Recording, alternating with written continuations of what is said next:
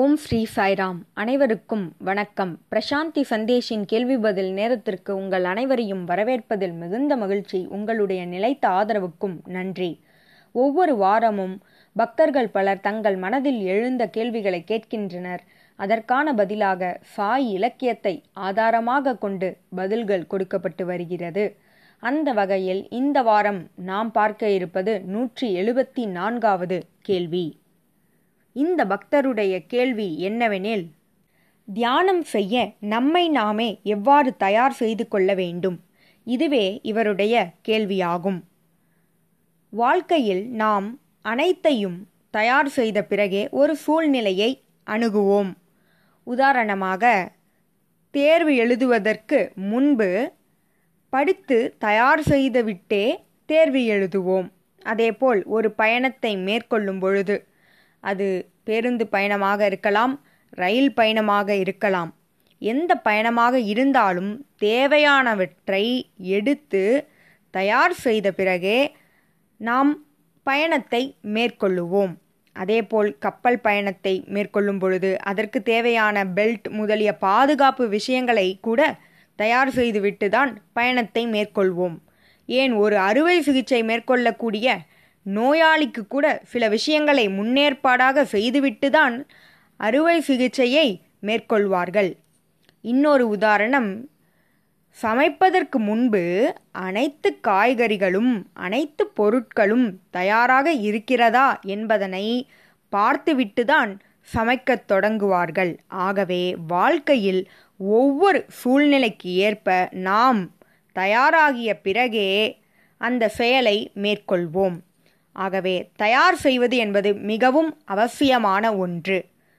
அதேபோல் தியானம் செய்வதற்கு முன்பு உடலையும் இருதயத்தையும் தயார் நிலையில் வைத்திருக்க வேண்டும்.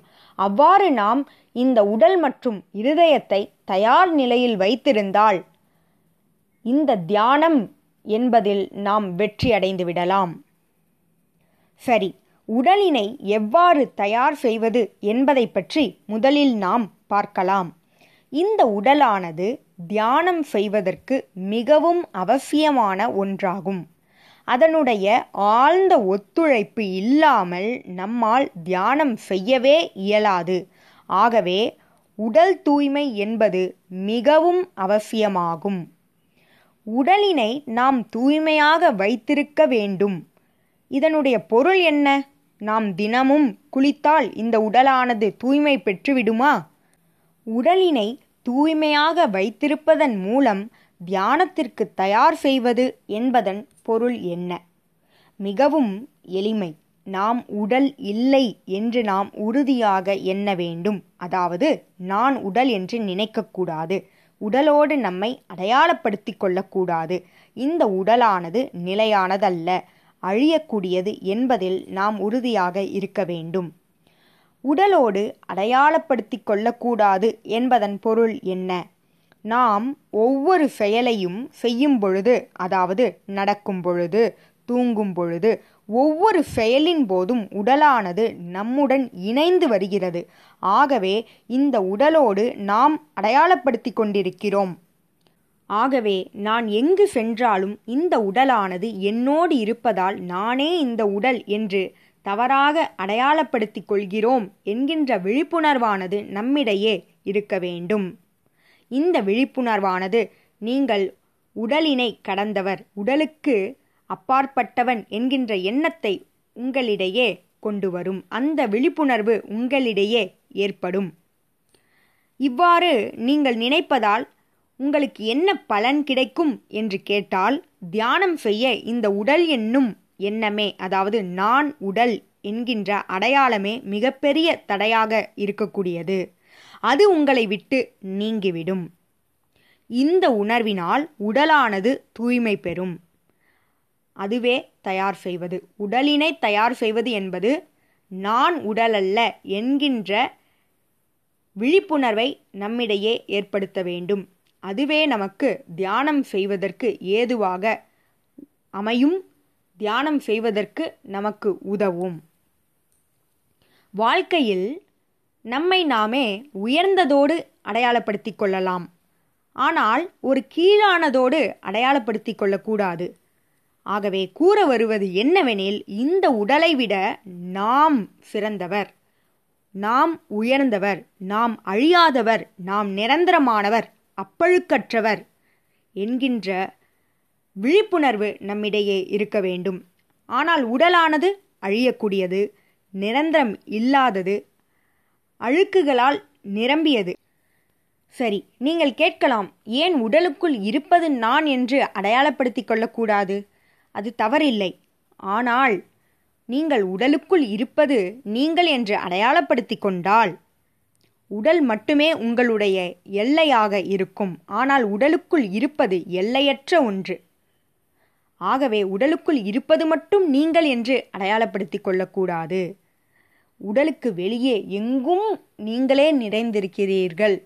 அந்த சக்தி எங்கும் இருக்கிறது? அந்த சத் என்கின்ற சத்தியமானது எங்கும் நிறைந்திருக்கிறது.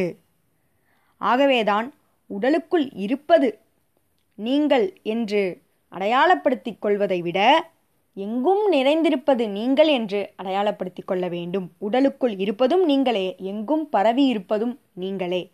ஆனால் தியானம் செய்வதற்கு இந்த உடலுக்குள் உங்களை நீங்கள் அடையாளப்படுத்திக் கொண்டால் அந்த உடலே எல்லையாக அமைந்துவிடும் என்பதற்காக எங்கும் நிறைந்திருப்பது நீங்கள் என்ற விழிப்புணர்வை நீங்கள் பெற வேண்டும் என்று வலியுறுத்தப்பட்டது.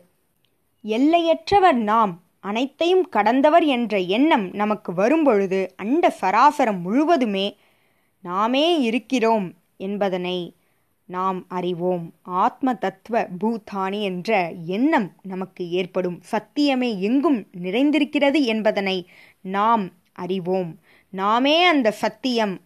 அதனை நாம் அறியும் பொழுதே இந்த உடலை கடந்து செல்ல முடியும்.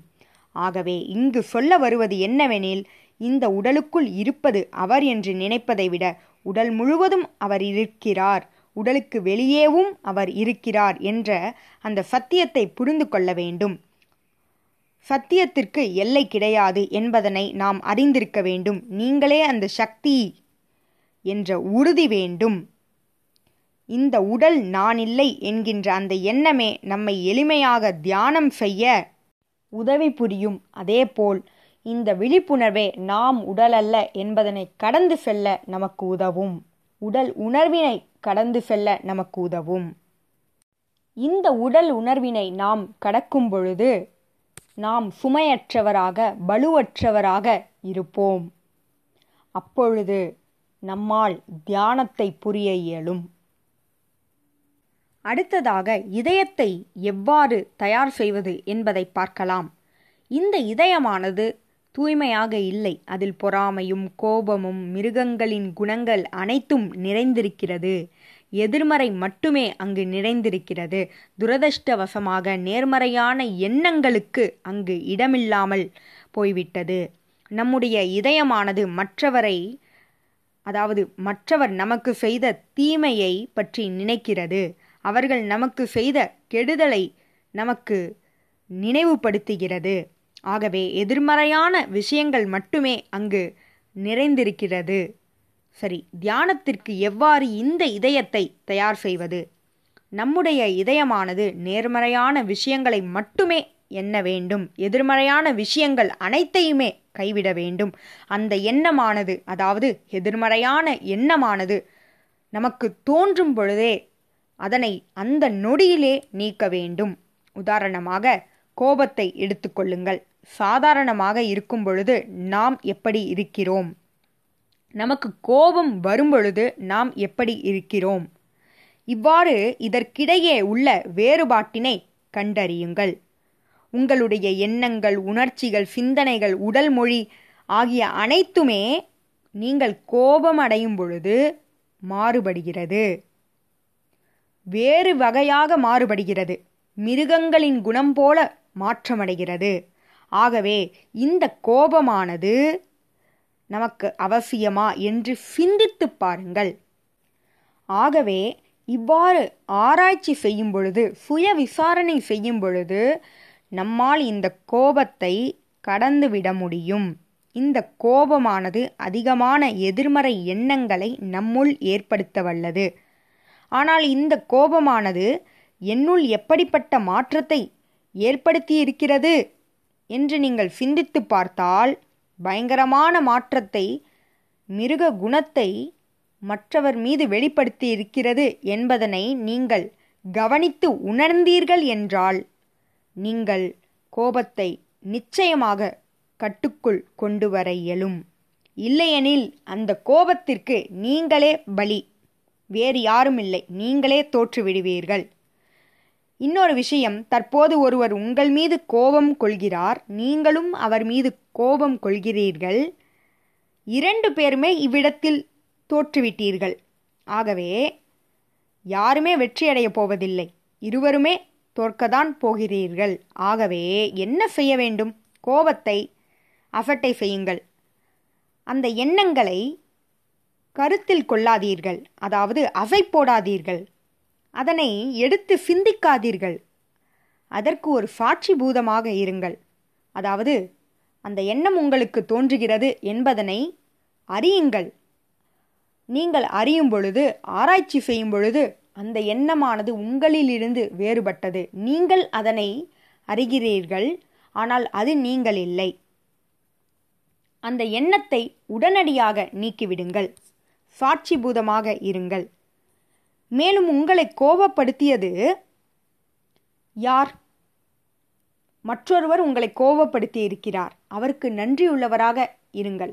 அவரே உங்களை கோபத்தை கட்டுக்குள் கொண்டு வருவதற்கு உதவி செய்திருக்கிறார். ஆகவே அவருக்கு நீங்கள் நன்றியுள்ளவராக இருக்க வேண்டும். உங்கள் வாழ்க்கையின் தரமானது அப்பொழுது உயரும். இந்த கோபம் மட்டுமல்ல இதேபோல் எதிர்மறையான எண்ணங்கள் உங்களுடைய இதயத்திற்குள் நுழைவதற்கு பல தீய குணங்கள் அதாவது காமம் குரோதம் லோபம் மோகம் மதம் மாச்சரியம் என அனைத்தும் இருக்கிறது. இவை அனைத்தையும் சுய விசாரணை செய்து சற்று சிந்தித்து நிதானமாக இருந்தால் அகற்றிவிடலாம். யார் ஒருவன் தன்னைத்தானே ஆராய்ச்சி செய்கிறானோ அவனே நிச்சயம் மாற்றமடைவான். ஒவ்வொரு எண்ணத்தையும் இதை செய்யலாமா? செய்யக்கூடாதா? இது சரியா? இது தவறா? என்ற ஆராய்ச்சி இருக்க வேண்டும். இவ்வாறு நீங்கள் கவனித்து உங்களை நீங்களே ஆராய்ச்சி செய்யும் பொழுது உங்களுடைய இதயத்தை நேர்மறையானதாக மாற்றிவிடலாம். உதாரணமாக மற்றவர் மீது உள்ள நன்மையை மட்டுமே எடுத்துக்கொள்ள வேண்டும் என்ற உறுதி உங்களிடையே இருக்குமானால் எதிர்மறையான விஷயங்கள் அனைத்தும் உங்களை விட்டு அகன்றுவிடும். அவர்கள் தீயதே செய்திருந்தாலும் நீங்கள் நன்மை செய்ய வேண்டும் என்று உறுதி கொண்டிருந்தால் உங்களுடைய இதயமானது தூய்மை பெறும். எதிர்மறையான எண்ணங்கள் நம்முடைய இதயத்தில் இருக்கக்கூடிய நோயாகும். அதில் எந்தவித சந்தேகமும் இல்லை. துரதிருஷ்டவசமாக பலர் இந்த எதிர்மறையில் நிறைந்திருக்கிறார்கள். அந்த எதிர்மறை அவர்களை கஷ்டப்படுத்துகிறது. இந்த எதிர்மறையான விஷயங்கள் அர்த்தமற்றது. அதில் எந்தவித பலனும் நமக்கு இருக்கப் போவதில்லை. எந்தவித பயனும் இருக்கப் போவதில்லை. அது நம்மை ஒரு நல்ல செயலுக்கு இட்டு செல்லாது. அது மிகவும் மோசமானது. ஆகவே மற்றவரிடம் உள்ள நன்மையை மட்டுமே நினைத்து உங்கள் இதயத்தை தூய்மையாக்குங்கள். எதிர்மறை என்ற அந்த எண்ணங்கள் அனைத்தையும் வழியனுப்பி வையுங்கள். நன்மையினால் அல்லது நேர்மறையான எண்ணங்களால் நிறைந்த இதயத்தில் மட்டுமே இறைவன் இருப்பார். அங்கு மட்டுமே தியானம் செய்ய இயலும். எதிர்மறையான விஷயங்கள் இருக்கும் பொழுது தியானம் செய்ய இயலாது. சரி இப்பொழுது என்ன கேள்வி தோன்றுமென்றால் எதை தியானம் செய்ய வேண்டும்? எதன் மீது என்னுடைய எண்ண குவியலானது இருக்க வேண்டும்? இந்த கேள்வி தோன்றலாம். நாம் எதன் மீது தியானம் செய்ய வேண்டுமென்றால் எது அப்பழுக்கற்றதோ பவித்திரமானதோ தூய்மையானதோ துன்பமும் சோகமும் கஷ்டமும் சிறிதும் இல்லாது ஆனந்தத்தையே ரூபமாக கொண்டுள்ளதோ அதன் மீது தியானம் செய்ய வேண்டும். சச்சிதானந்தத்தின் மீது தியானம் செய்ய வேண்டும். எதன் மீது உங்களுடைய எண்ண குவியலானது இருக்கிறதோ அதுவாகவே நீங்கள் மாறிவிடுவீர்கள். உதாரணமாக ஆனந்தத்தின் மீது உங்களுடைய எண்ண குவியலானது இருக்குமானால் ஆனந்தமாகவே நீங்கள் மாறிவிடுவீர்கள். தூய்மையின் மீது தியானம் புரிந்தால் தூய்மையாகவே மாறிவிடுவீர்கள். பறந்து விரிந்திருக்கும் ஆகாயத்தின் மீது கூட தியானம் செய்யலாம். அதன் மீது கூட உங்களுடைய எண்ண குவியலை செலுத்தலாம். அதுவும் பவித்திரமானதே. சூரிய கதிர்கள் மேகத்தின் மீது விழ அது ஆகாயத்தில் செல்வதை பாருங்கள். அதுவும் தியானமாகும். அது நமக்கு ஆனந்தத்தை அளிக்கும். புலன்கள் மீது உங்களுடைய எண்ண குவியலானது இருந்தால் நீங்கள் புலன்களுக்கு அடிமையாக மாறிவிடுவீர்கள். கோபத்தின் மீது உங்களுடைய எண்ண குவியலானது இருந்தால் கோபமாக நீங்கள் மாறிவிடுவீர்கள். மகாவீரர் கூட தியானத்தை நான்கு வகையாக பிரித்திருக்கிறார். அதாவது கோபத்தின் மீது தியானம் செய்தால் ரௌத்திரம் துன்பத்தின் மீது தியானம் செய்தால் அர்த்த தியானம் மதத்தின் மீது அதாவது சமயத்தின் மீது தியானம் செய்தால் தர்ம தியானம் தூய்மையின் மீது தியானம் செய்தால் அதுவே உண்மையான தியானம் என்று மகாவீரர் சொல்லியிருக்கிறார். ஆகவே தியானம் என்பது எதன் மீது எந்த பொருளின் மீது என்ன குவியல் இருக்கிறதோ அதை பொறுத்தே மாறுபடும். ஆகவே தவறான பொருளின் மீது என்ன குவியலினை தவிர்த்து தூய்மையானவற்றின் மீது என்ன குவியலினை செலுத்த வேண்டும்? உதாரணமாக புலன்களின் மீது என்ன குவியலை வைக்கக்கூடாது? தியானம் புரிய புரிய இந்த எண்ணங்களானது நம்மை விட்டு நீங்கிவிடும். எண்ணங்களற்ற நிலையை நாம் அடைவோம். அதுவே உண்மையில் தியானம் தியானத்தின் பலன். எண்ணங்களற்ற நிலையே ஞானமாகும். ஆகவே தியானம் செய்ய எதை தயார் செய்ய வேண்டும்? உடல் தூய்மை இதய தூய்மை. இதை சற்று ஆராய்ச்சி செய்வோம் அசை போட்டு பார்ப்போம். நன்றி. இதுபோல பல கேள்விகளோடு உங்களை அடுத்த வாரம் சந்திக்கிறேன். ஜெய் சாய்ராம்.